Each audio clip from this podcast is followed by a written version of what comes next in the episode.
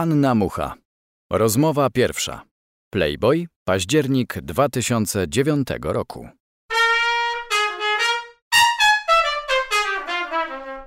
Czy podczas tej rozmowy będziesz nam jadła z ręki? Tak, ale tylko dobrze zakonserwowane małe jajeczka. A propos konserwowania, to widzieliśmy już zdjęcia z sesji i jesteśmy pod wrażeniem. Dziewczyno, ty nie potrzebujesz retuszy. Mimo to uważam, że najlepszym przyjacielem kobiety jest Photoshop. W tym przypadku graficy jednak nie będą mieli dużo pracy. Też jestem pod wrażeniem. Pamiętam okładki różnych pism, na których się nie poznałam. Na zdjęciach Playboya jestem nawet do siebie podobna. Dodatkowo mam dobre towarzystwo. Czyli chłopaki stanęli na wysokości zadania. Po jednym został mi dotkliwy ślad na pośladku. Krwawiłam jak prosie. Facet oddał się w pełni i mnie dziabnął. Kiedyś miałaś już propozycję rozbieranki. Obiecywano ci, że będziesz miała biust Belucci i talię Angeliny Jolie. Takich bezeceństw na pewno nie usłyszałaś od nas. Dziewczyny z Kosmopolitana namawiały mnie w taki sposób. Wiecie, kobieta kobiecie. A u was byłam już w negliżu. Przy okazji zwierzeń Stańki, który opowiadał, że widuje mnie bez majteczek na balkonie. Potwierdzamy, bo to nam się zwierzał. Słyszałam też teorię, wedle której, gdy znana kobieta rozstaje się ze swoim mężczyzną, od razu puka do Playboya, by się w nim rozebrać. Tylko po to, żeby tamten widział, co traci. W moim przypadku było zgoła inaczej. Po rozstaniu z Kubą na okładce waszego magazynu pojawił się Kuba. To ewenement na skalę światową. Dlaczego tak długo musieliśmy czekać na twoje tak? Bardzo przepraszam czytelników, po prostu wcześniej miałam 15 lat. Według nas sprawa wygląda prosto. Schudłaś 15 kilo, by się nam wreszcie pokazać. Oczywiście, że tak. Macie mnie. Greenpeace ściągnął mnie z plaży i z foczki stałam się króliczkiem. Kiedyś twierdziłaś, że się nie rozbierzesz, bo nie chcesz być produktem. Dziś nie mam nic przeciwko temu, żeby znaleźć się pod poduszką czułego, wrażliwego nastolatka, który sprzeda swoją konsolę PlayStation, by kupić te 2 numery Playboya ze mną. Dlaczego sama zaproponowałaś 2 sesje ze swoim udziałem? Z nienasycenia. Ludzie mają ze mną problem i dla niektórych jestem Madzią z serialu, a dla innych tłustą muchą z festiwalu w Gdyni. Postanowiłam więc wsadzić kije od razu w 2 mrowiska. Przed wami kolejne odsłony muchy. Po tym, gdy w Egipcie paparazzi uwiecznił twoje piersi, reakcje bywały różne. Pewien facet zaczepił mnie w restauracji koszarowym dowcipem à la CKM. Bardzo mnie to zabolało i byłam w stanie wylać buraczaną zupę na jego buraczany łeb. Nie zrobiłam tego, bo mój wrocławski przyjaciel, gentleman, niestety mi na to nie pozwolił. W konsekwencji zerwałam przyjaźń i do tej pory się do niego nie odzywam. Życie jednak jest zabawne, bo po paru latach w kwiaciarni spotkałam kolegę z liceum, który postanowił przedstawić mi swojego ojca. Okazał się nim mój znajomy z restauracji. Było ostro. Syn musiał tatusia ewakuować. Nie boisz się złośliwych komentarzy? Myślę, że koszarowość dowcipów nie dotyczy czytelników Playboya. Te sesje mają przyciągnąć wrażliwych facetów, a nie troglodytów spod budki z piwem. Wierzę w waszych czytelników. To jest inna półka i wyższa kultura. Panowie, to, że zobaczycie moje cycki w Playboyu, nie znaczy, że możecie mi mówić inaczej niż per proszę pani. Mam nadzieję, że się nie rozczaruję, bo inaczej w mordę. Ale to ty powiedziałaś, że piękne kobiety są dla facetów bez wyobraźni. Nie ma nic gorszego niż tłumaczyć się po latach ze swoich głupich chlapnięć. Ta myśl była tak głęboka, że aż mnie pogrążyła. Zostańmy przy tych wrażliwych nastolatkach. Teraz, jak na rasową celebrytkę przystało, powinnaś zupełnie przypadkowo ujawnić film ze swoimi igraszkami miłosnymi. Planuję coś takiego, ale muszę stopniować napięcie. Na razie filmy rejestrujące nasze zabawy nie powinny pojawić się w internecie, bo pani, która u nas sprząta, jest nieprzekupną Ukrainką. A czy to, że ty jesteś Anną Marią, świadczy o tym, że twoi rodzice byli fanami czerwonych gitar? Tak naprawdę miałam być pięknym chłopczykiem, Bartoszem, ale coś nie wyszło. Myślę, że jestem Anną Marią, bo moja mama jest Anną Urszulą. Mama skrzywdziła mnie nie czerwonymi gitarami, ale Words Don't Come Easy, Italo Disco oraz Boney M. Ta trauma z dzieciństwa na pewno wpłynęła na to, co dziś mówię i robię. Jak ja mam być normalna? Daddy Cool jest fanem Prince'a. Myśleliśmy, że gustował raczej w muzyce hinduskiej. Potem tak. Ojciec był frikiem jak na lata 80. Wyjechał do Indii mając $2 w kieszeni. Myślę, że wtedy traktował mnie jako przewód pokarmowy, co zresztą dziś trochę rozumiem. A do tego wszystkiego nie byłam Bartoszem. Poradziłaś sobie z tym? Jako przewód pokarmowy mam nadal zgagę. Z upływem czasu stałam się gorącą zwolenniczką rozwodu moich rodziców. Dzięki niemu nie zostały zgliszcza, lecz fajne wspomnienia. To był związek z krótkim stażem, więc nie miały miejsca żenujące historie w stylu podziału majątku. Jak na studenckie małżeństwo przystało, rodzice podzielili się tylko książkami. Ojciec zabrał ze sobą Ekonomię państw socjalistycznych, a matka Manifest Marksa i Engelsa. Uważam, że rozstając się zrobili lepiej niż setki małżeństw, które dla dobra dziecka żyją ze sobą, nieustannie kłócąc się za drzwiami dziecięcego pokoju. Czyli wychodzi na to, że można cię spokojnie w sobie rozkochać, zapłodnić, a na koniec porzucić. Jestem kobietą idealną, nie oczekuję cudów. Jak dzisiaj oceniasz ojca? Jest zajebistym człowiekiem. Wygląda dziwnie ze swoimi licznymi tatuażami i w konwersach na nogach, ale tak naprawdę o to chodzi. Czyli wyluzowany starszy pan. Błagam was. On jest starszy tylko o kilka lat od mojego byłego narzeczonego. Nadal żałujesz, że nie masz wspomnień o rzucaniu wspólnych pawi w szkole aktorskiej? Na stosowanych naukach społecznych pawi się nie rzuca? Rzuca się, ale to pawie skonsolidowane. A w szkole aktorskiej każdy paw na pewno jest wyreżyserowany i przemyślany. Socjologiczny paw to paw innego rodzaju. Żałuję, bo ominął mnie kawał kolorowej biografii. Kompleksy aktorki niedyplomowanej? Być może je rzeczywiście miałam, ale już się z nich wyleczyłam. Za ładna jestem na kompleksy. A uroda pomaga? Czy przeszkadza w aktorstwie? Moim koleżankom przeszkadza.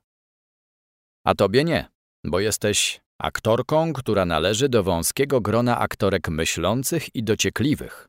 Twierdzisz też, że aktorzy są niezbyt inteligentni i oczytani, bo czytają tylko scenariusze. Krótko mówiąc, uważasz, że z aktorami nie da się pogadać. Jest aż tak źle? Z mężczyznami jest lepiej. Znam paru, którzy wychodzą ponad to, co podsyła im agent. Jeżeli chodzi o aktorki, to jest Janda, Szczepkowska, Herman, Cielecka, Peszek, Bohosiewicz, Telega, Kasprzyk.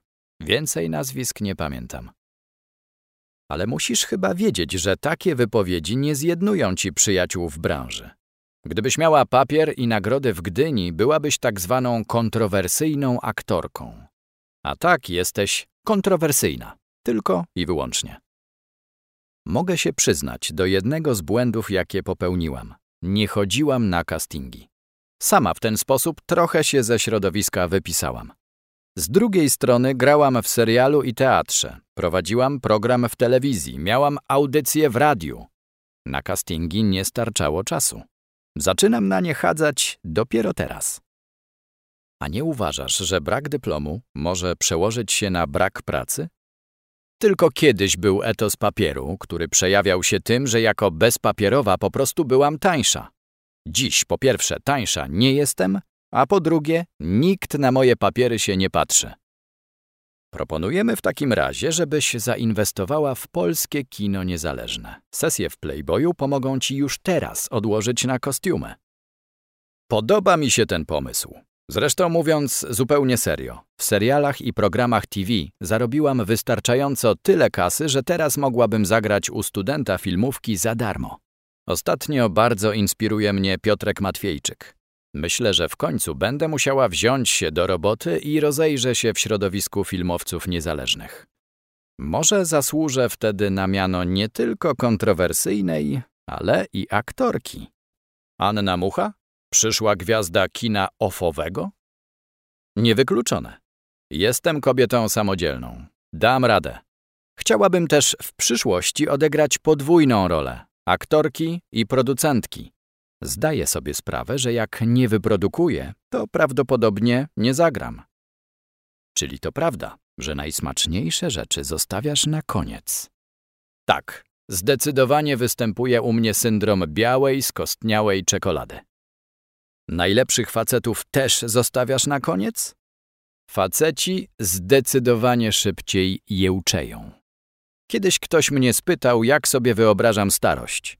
Odpowiedziałam, że będę żyła w Nowym Jorku, piekła ciasta marchwiowe i podrywała młodych chłopców. Amen. Rozmowa druga.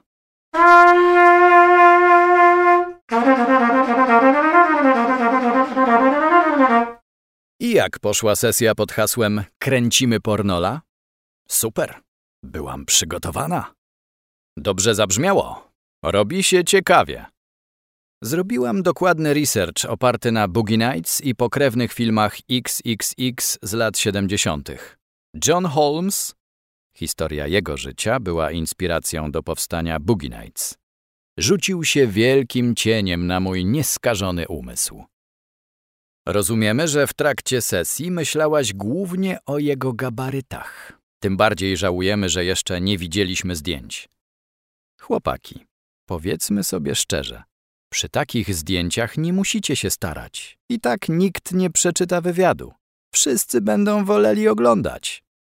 Skoro sesja jest stylizowana na lata 70., to na pewno niektóre rzeczy zostały doklejone. No co wy? Miałam czas, żeby się przygotować. Jest full natural.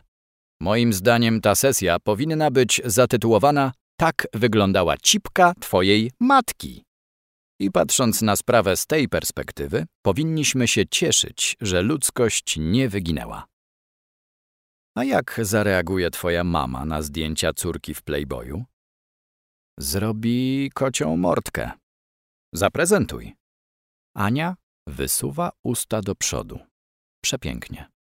A tata prenumeruje was od pierwszego numeru. Będzie zachwycony. Gorzej jednak jest z babcią. Trzeba będzie powiedzieć, że to przypadkowa zbieżność nazwisk i liczyć na to, że jak będzie przejeżdżała autobusem obok billboardu, to popatrzy w drugą stronę. Niedługo po tym wywiadzie babcia Ani zdradziła, że gdyby miała 20 kilka lat, też by chciała mieć sesję w Playboyu. Brawo, babciu. Wiemy, że twoim marzeniem jest zagrać idiotkę. Wczoraj się spełniło? To było wręcz metafizyczne przeżycie. Marek, fotograf, wciąż zwracał mi uwagę. Nie myśl oczami, myśl ustami. One wszystkie myślą ustami. Uważam, że udało mi się zagrać kobietę, po której widać, że jest nieskażona myślą. Nie wiem tylko, dlaczego bolą mnie nogi i krzyż. Fizyczne wyczerpanie. Poleciałam Stanisławskim, ale było mi tak dobrze, że mogłabym to robić co tydzień. Spokojnie. Jesteśmy miesięcznikiem. Okej, możemy się umawiać raz na miesiąc. Poprzestańmy na tym, że już teraz zapowiemy twoje kolejne sesje. Powiedzmy najdalej za 2 lata. Co ty na to? Tylko później nie pytajcie, dlaczego kazałam na siebie tak długo czekać. Który z reżyserów powiedział, że będzie z ciebie niezła suka? Nawet nie pamiętam nazwiska. Wyrzuciłam je z pamięci. Był zapaćkany zupą pomidorową, miał zapuszczony jeden paznokieć i poruszał się na krótkich, kaczych nóżkach. Ile lat wtedy miałaś? Wystarczająco dużo, żeby porównywał mnie do swojej byłej, chyba niespełnionej miłości. Dzieckiem nie byłam już na pewno.